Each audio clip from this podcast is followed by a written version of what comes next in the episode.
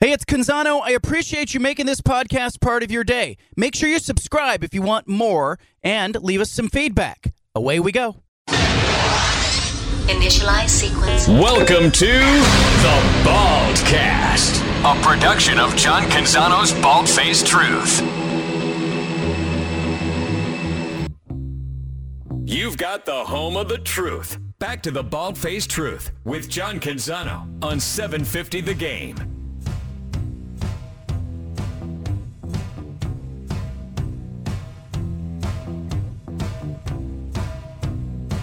Our next guest is the premier reporter on the Arizona State beat. He covers football, he covers basketball, covers all things Sun Devils. Hod Rabino is the publisher of Devils Digest. The schedule came out yesterday, Hod. Uh, Arizona State schedule front loaded. Um, you know, I tried to tip you off about this in print, writing about it, but what was uh, your reaction as as you saw the schedule? Yeah, well, it was uh, you know pretty smooth. I mean, folks knew there was going to be eight, home games, so that wasn't um, you know any uh, really shocking news or anything like that. And you uh, broke the news yesterday about um, having uh, really front loaded in the month of September. That's the point where where some fans were uh, disappointed, if not flat out mad. But uh, look, I mean, when you have eight home games, I mean, there's going to be one month that's going to be uh, off kilter in terms of how many home games you're going to have, and you know, when you look at uh, November, when you got those back-to-back uh, road games um, at Utah and at UCLA, and then he got Oregon at home, um, I think uh, building some equity, so to speak, with a lot of those home games in September, October can can really come in handy when he got a murders row in November. So that's that's my take. Yeah, there's a lot of enthusiasm for Kenny Dillingham from my viewpoint. Can you know you you were there, you saw the introductory news conference, you can you mm-hmm. can feel the electricity. I think this schedule kind of compounds it because if I'm an Arizona State fan, I'm looking at the schedule going, hey, outside of that SC game in week four, it looks like it's set up for like a nice start. Like I wouldn't be surprised at four and two or five and one out of the gates. Yeah, I, absolutely, absolutely agree. And uh, somebody brought up an excellent point, uh, saying, "Too bad this is uh, a schedule that's happening in a rebuilding year uh, for Kenny Dillingham, rather than maybe a season down the road where Kenny Dillingham has such an established roster that's legitimately going for a Pac-12 championship, maybe even beyond that. But uh, n- nonetheless, uh, like you said, if you can build momentum and confidence early on with all those home games, um, you, you really can maybe have some uh, momentum that can re- that, that can really carry on in, in, into the rest of the season. So honestly, um, as much as uh, you'd love to have, as as I mentioned earlier, um, a front-loaded uh, heavy uh, home game schedule uh, when you have a team that's absolutely uh, loaded, uh, embarrassment of riches in each and every posi- um, position.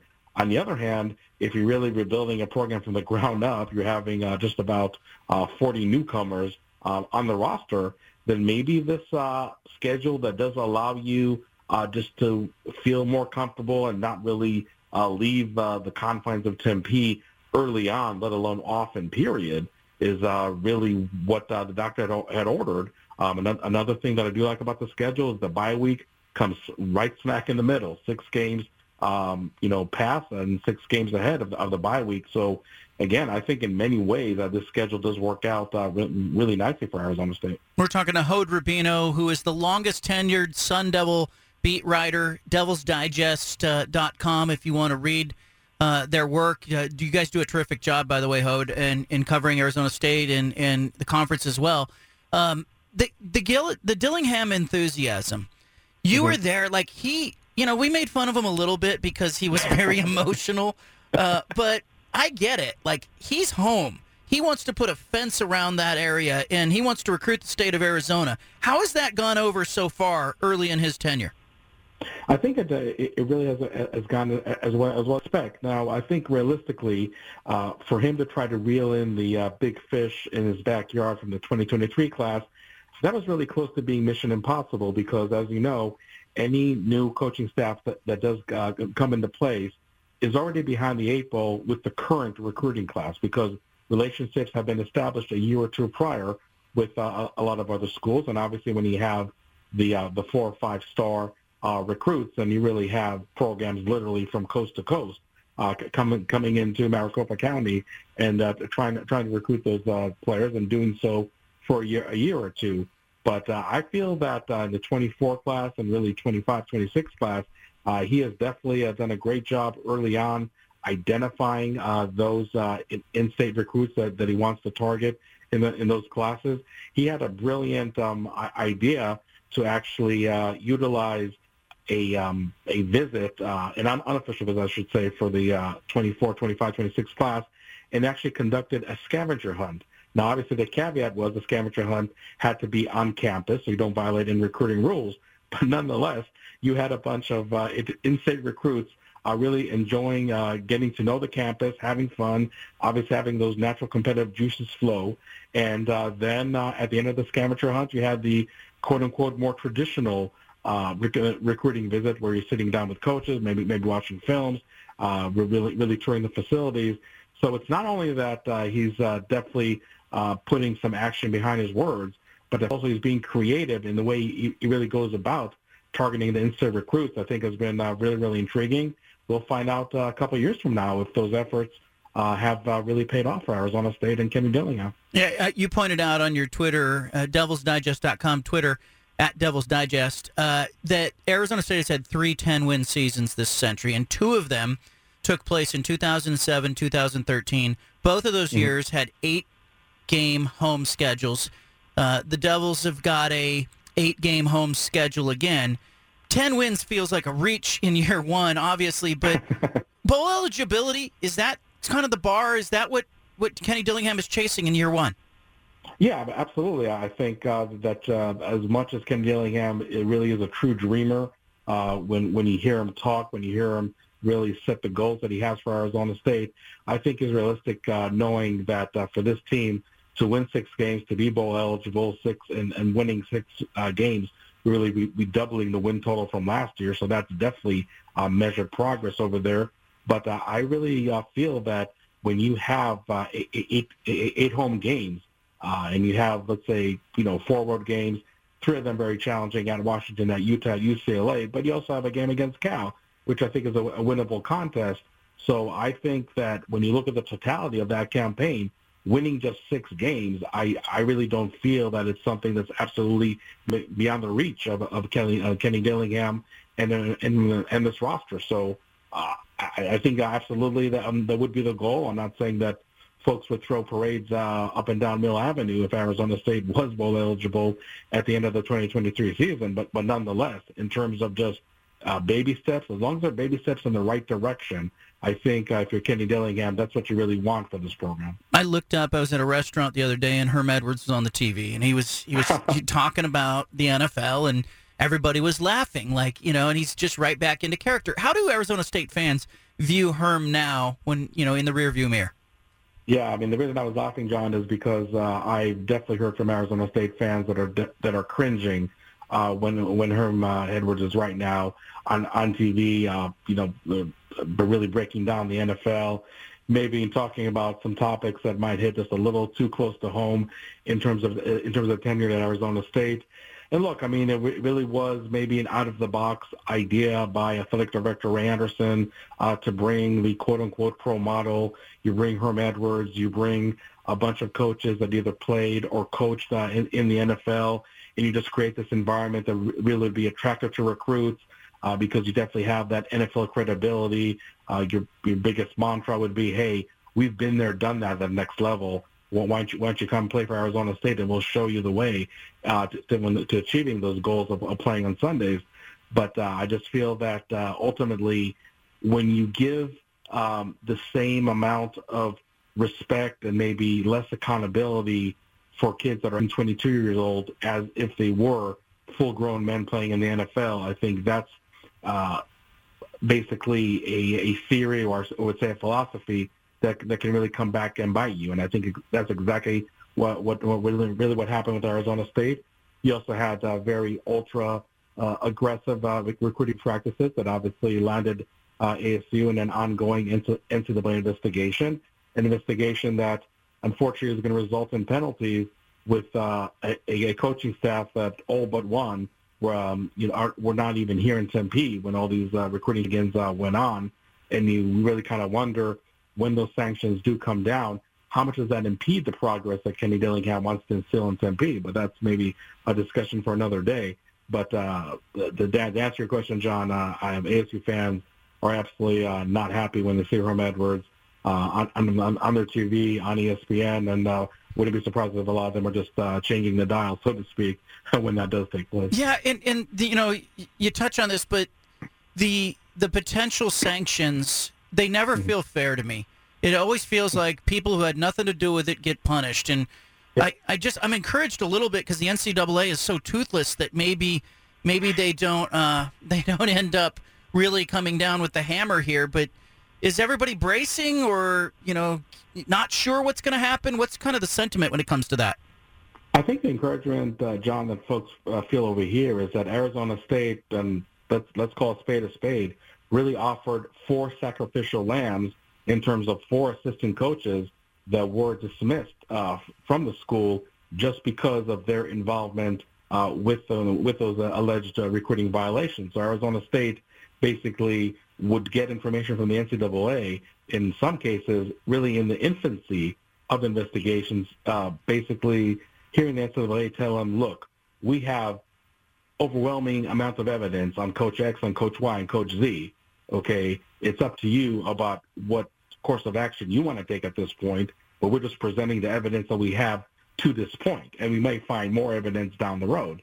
And it really was not so much athletic director Ray Anderson, but University President Dr. Michael Crow that uh, decided to be proactive and to show uh, that uh, good faith effort, dismissing really three coaches within three days into fall camp uh, back in 2021. And he thought that by by that action that uh, this is something that when the sanctions do come down, that the NCAA would actually take that into consideration. And I know there's two schools of thoughts out there that one is one is saying don't cooperate with the NCAA whatsoever because it's not going to pay off for you when when it's time for that notice of allegation to come down and the subsequent sanctions.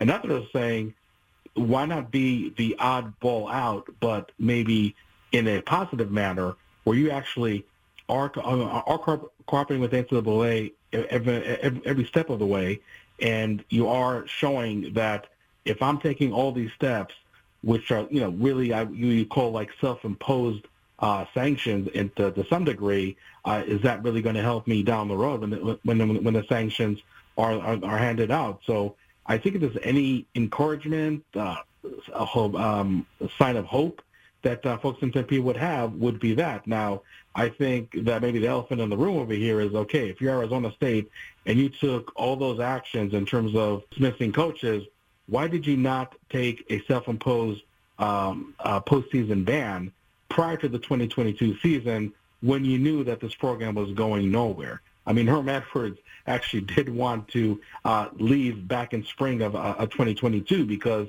the mess was just absolutely undeniable and really too much to take. And you hope that maybe when it comes to the specific punishment of a postseason ban, that this doesn't come uh, back to bite Arizona State for not being proactive in that matter. But again, um, I think that if there's any uh, really chance of hope, chance of leniency from the NCAA, is the fact that Arizona State uh, did dismiss uh, pretty much uh, half of its staff just because of the NCAA investigation. And uh, we'll see maybe in a few months, who knows about the timetable here, if uh, those uh, proactive actions from almost two years ago are really going to help Arizona State and get, um, I'm not going to say a slap on the wrist, but maybe a less severe volume of sanctions. Our guest is Hod Rabino, Devil's Digest. Uh, he is the longest tenured beat reporter on the Arizona State beat. Now, Hod, I want to talk some basketball with you. Will you stick around for another segment and talk a little bit about Bobby Hurley and what's going on in the Pac-12 with basketball? Absolutely, John. More with Hod Rabino next. Back to the Bald Faced Truth with John Canzano on 750 The Game.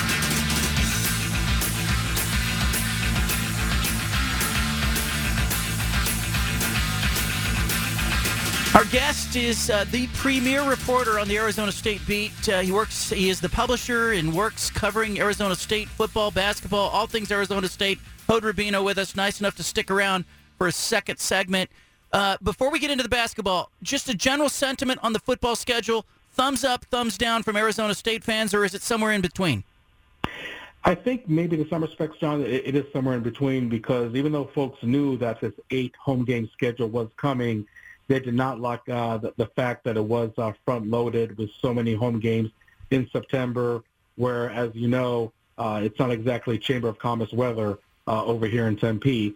But uh, I think uh, for a team that's really in rebuilding mode, if they can really capitalize on that plethora of home games uh, in in September and build some positive momentum, I think uh, it's something that, that, that really can help uh, down the road. So uh, if fans have any caveat, maybe that's the caveat uh, that they have. But I think ultimately they realize that uh, when you have a murder's row of a schedule in November at Utah, at UCLA, and hosting Oregon, if you can uh, really build up uh, some games in the W column in September and October, uh, you can withstand what should be a very challenging November, especially for a program that with with a brand new coaching staff and just about 40 newcomers on the roster. I'm looking at the basketball standings, and I don't want to say it's a surprise because Bobby Hurley's a good coach, and yeah, Arizona State has been good in recent years, but felt like he was coaching for his job a little bit this season. How has he performed in your eyes? And and they have a big game tonight against UCLA. I think, John, what really differentiates uh, this uh, Bobby Hurley team uh, from the last two years, which were extremely uh, uh, disappointing uh, in, in back-to-back losing seasons, is that first of all, Hurley did realize that locker room chemistry really has to trump almost everything else. And he realizes that he really had a lot of locker room cancers, which I know is maybe one of the worst cliches in sports, but nonetheless, that is something that definitely manifested itself in every adverse way uh, imaginable for, for Arizona State in the last two seasons. So when uh, he uh, went, went to the transfer portal, he uh, just made sure that aside from the raw X's and O's elements there of one player or another, that their personality is going to be one that's really going to mesh uh, really well uh, with with the rest of the locker room. And I really like the fact that uh, three of the transfers, uh, two of them are brothers, uh, Des- Desmond and, and David uh, Devan Cambridge, you know, they came from different programs. And the third player, so, Senator Warren Washington, and you probably remember, played for Oregon State when he started out his, his college career, uh, actually was a teammate of Desmond Cambridge in Nevada, and by default knew his brother Devan uh, really well. So it's almost as if he had that built-in cohesiveness with three of the transfers that that, that came in. So again, I can't speak enough for the great job uh, Hurley did in that regard. The other job is finally playing defense. I mean, I know a lot of folks uh, love the uh, Guard U team of 2017, 2018 that went undefeated in, in non-conference play, but then in Pac-12 uh, slate uh, finished, I believe, was eighth, eighth or ninth in the conference. Uh, just squeaked in on, on, on Selection Sunday, and Bobby Hurley, for most of his career in Tempe, really really has not been known to uh, to really produce good defensive teams. And this year, I think he's he finally uh, turned the corner. I think part of it is going back to the player selection, but another part, and I know Bobby Hurley would be the first one to say that, is that his right-hand man, uh, Jermaine Kimbrough, has really been able to effectively instill a, a very strong defensive unit in Tempe ever since the season started. I mean, Arizona State has been the top five, sometimes the top three defensive teams in the Pac-12, and that's really uncharted territory on steroids when you talk about Arizona State basketball. So I think those two aspects have worked very, very well for, for Bobby Hurley and his team uh, right now uh, second in the Pac-12, 15 and three record uh, overall uh, is really an absolute direct byproduct of uh, all the efforts that he put in in the preseason assembling this team. How big would a win over UCLA feel for Arizona State men's basketball, Bobby Hurley's future, his contract status, all of that? Yeah, I, I think absolutely it's, it's going to be a, a, a statement game uh, without a doubt. Uh, Arizona State uh, just a few weeks ago uh, played another top five team, their in-state rival Arizona. Uh, it definitely was a, a, a tale of a tale of two halves, where um, ASU, as unfortunately have done many times this year, uh, really uh, put themselves in a, in a hole at halftime. And even though uh, I think I think maybe they're uh, five and one or six and one uh, in halftime deficit comeback wins against a team like U of A, that, that doesn't always work all that well, even though they did, I think, bring back the deficit to, um, to, to only two points until they pretty much ran out of gas. But even in that second half against U of A, uh, Arizona State, at least at that point, held uh, University of Arizona to the lowest second half point total. I think believe it was I believe it was uh, 24 points. So now when you got UCLA, you got a team that's just as good as Arizona, maybe even better, judging by the latest results over there of, of the Wildcats. Now you want to see ASU can they play that that complete game against not only the best team in the Pac-12, I one one of the best teams in the country, um, you know, period. So uh, it's great that Arizona State is doing very well um, overall this year, but when you look at the three losses, one loss is to Arizona, which I guess you can understand, uh, you know, at least back then, the, you know, they were a top five team themselves. And the other two losses are uh, really head-scratching um, at San Francisco, a 37-point uh, blowout loss, and early on in the season, they an overtime loss to to Texas Southern, Texas Southern. I'm sorry. So basically, uh, you you really need to show that um, this uh, record that you have to date is not all smoke and mirrors. And trust me, there are folks not only nationally but even here locally that are really uh, questioning is Arizona State as good as the record shows. A win against uh, UCLA uh, can can definitely be a statement. And I don't know if so much of Bobby Hurley is really on the hot seat, but maybe really to cement uh, even more uh, his uh, um, stature with the program and really show that again he is able to take this program to new new heights that he hasn't been uh, able to take it so far. I think uh, I think a win uh, against UCLA can definitely do that. But I told folks today, I said, look, uh, even if you win against UCLA, you need to come off that high really quickly because USC is a darn talented team, and you're playing them just uh, uh, 40 hour to 48 hours later. So I know a split, uh, if it's a win against UCLA and a loss against USC, won't be all bad news. But uh, if some some way somehow ASU can sweep the LA schools uh, this weekend, uh, it's absolutely going to be uh, one of those uh, moments that you can look back to maybe five years from now and say, "Yep, yeah, this is when Bobby Hurley really really took his program to, to a whole different level, and maybe to a level that the fan base has been yearning for uh, ever since uh, Bobby Hurley was hired." At most most college campuses in the Pac-12, football drives the bus. Is basketball right now threatening to kind of take center stage with? you know, especially if they win tonight against UCLA, and as you said, go into this USC game on Saturday, I got to think it's going to be rocking.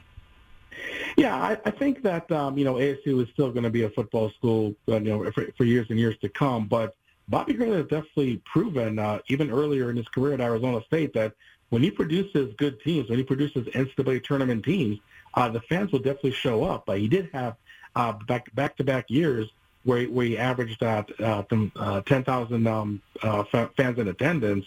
And aside from uh, Arizona and maybe UCLA, uh, there really wasn't any program that really that really reached those numbers. So I think the, the excitement uh, uh, concerning the program is is definitely there. I mean, I'm expecting at least 10,000, maybe even close to 12,000 uh, when, when when they do play UCLA. So uh, I don't know if it's really going to surpass football, but football right now is in a stage where, you know, it's a long off season. Sure, there's some excitement, and maybe the excitement is going to grow a little more in March when when when they have spring practice. But there's, there's really no games to point to. There's really no highlight films under, under Kenny Dillingham that that you can just play over and over and over in, in, in social media. Basketball is really more the here and now excitement, which again I wouldn't say surpass football, but I think that uh, the game against UCLA is definitely going to be an excellent opportunity, an opportunity that I think is going to be materialized when you can see the community really coming out in droves and uh, and, and, and supporting ASU. I mean, I've been covering the team since uh, since uh, 2000, and I remember the the James the James Harden years where even they had a, a random game in the NIT that that, that, that was sold out with uh, 14,000 fans.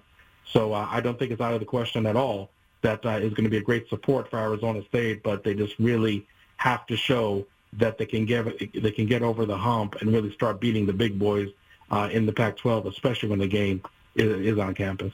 Hod Rabino, I appreciate your expertise. Keep doing what you're doing. For people listening, at Devil's Digest on Twitter. Hod, thanks for joining us. Always a pleasure, John. Really good stuff from Hod Rabino. Uh, enjoyed that interview. For people who are interested in Pac-12 basketball, Arizona State and Bobby Hurley, they got it going. But can they beat UCLA tonight? This conference is a little messy right now. I want you to leave it locked in. We have so much more ahead on this great Thursday. We interrupt this broadcast with a special announcement from the Bald Hey, Faced sorry to Truth interrupt the podcast, but if you want to listen to more of the Bald Face Truth Radio Show, including more of this segment that you're listening to, make sure you subscribe on SoundCloud and iTunes to the Bald Face Truth Radio Show. Thanks for listening.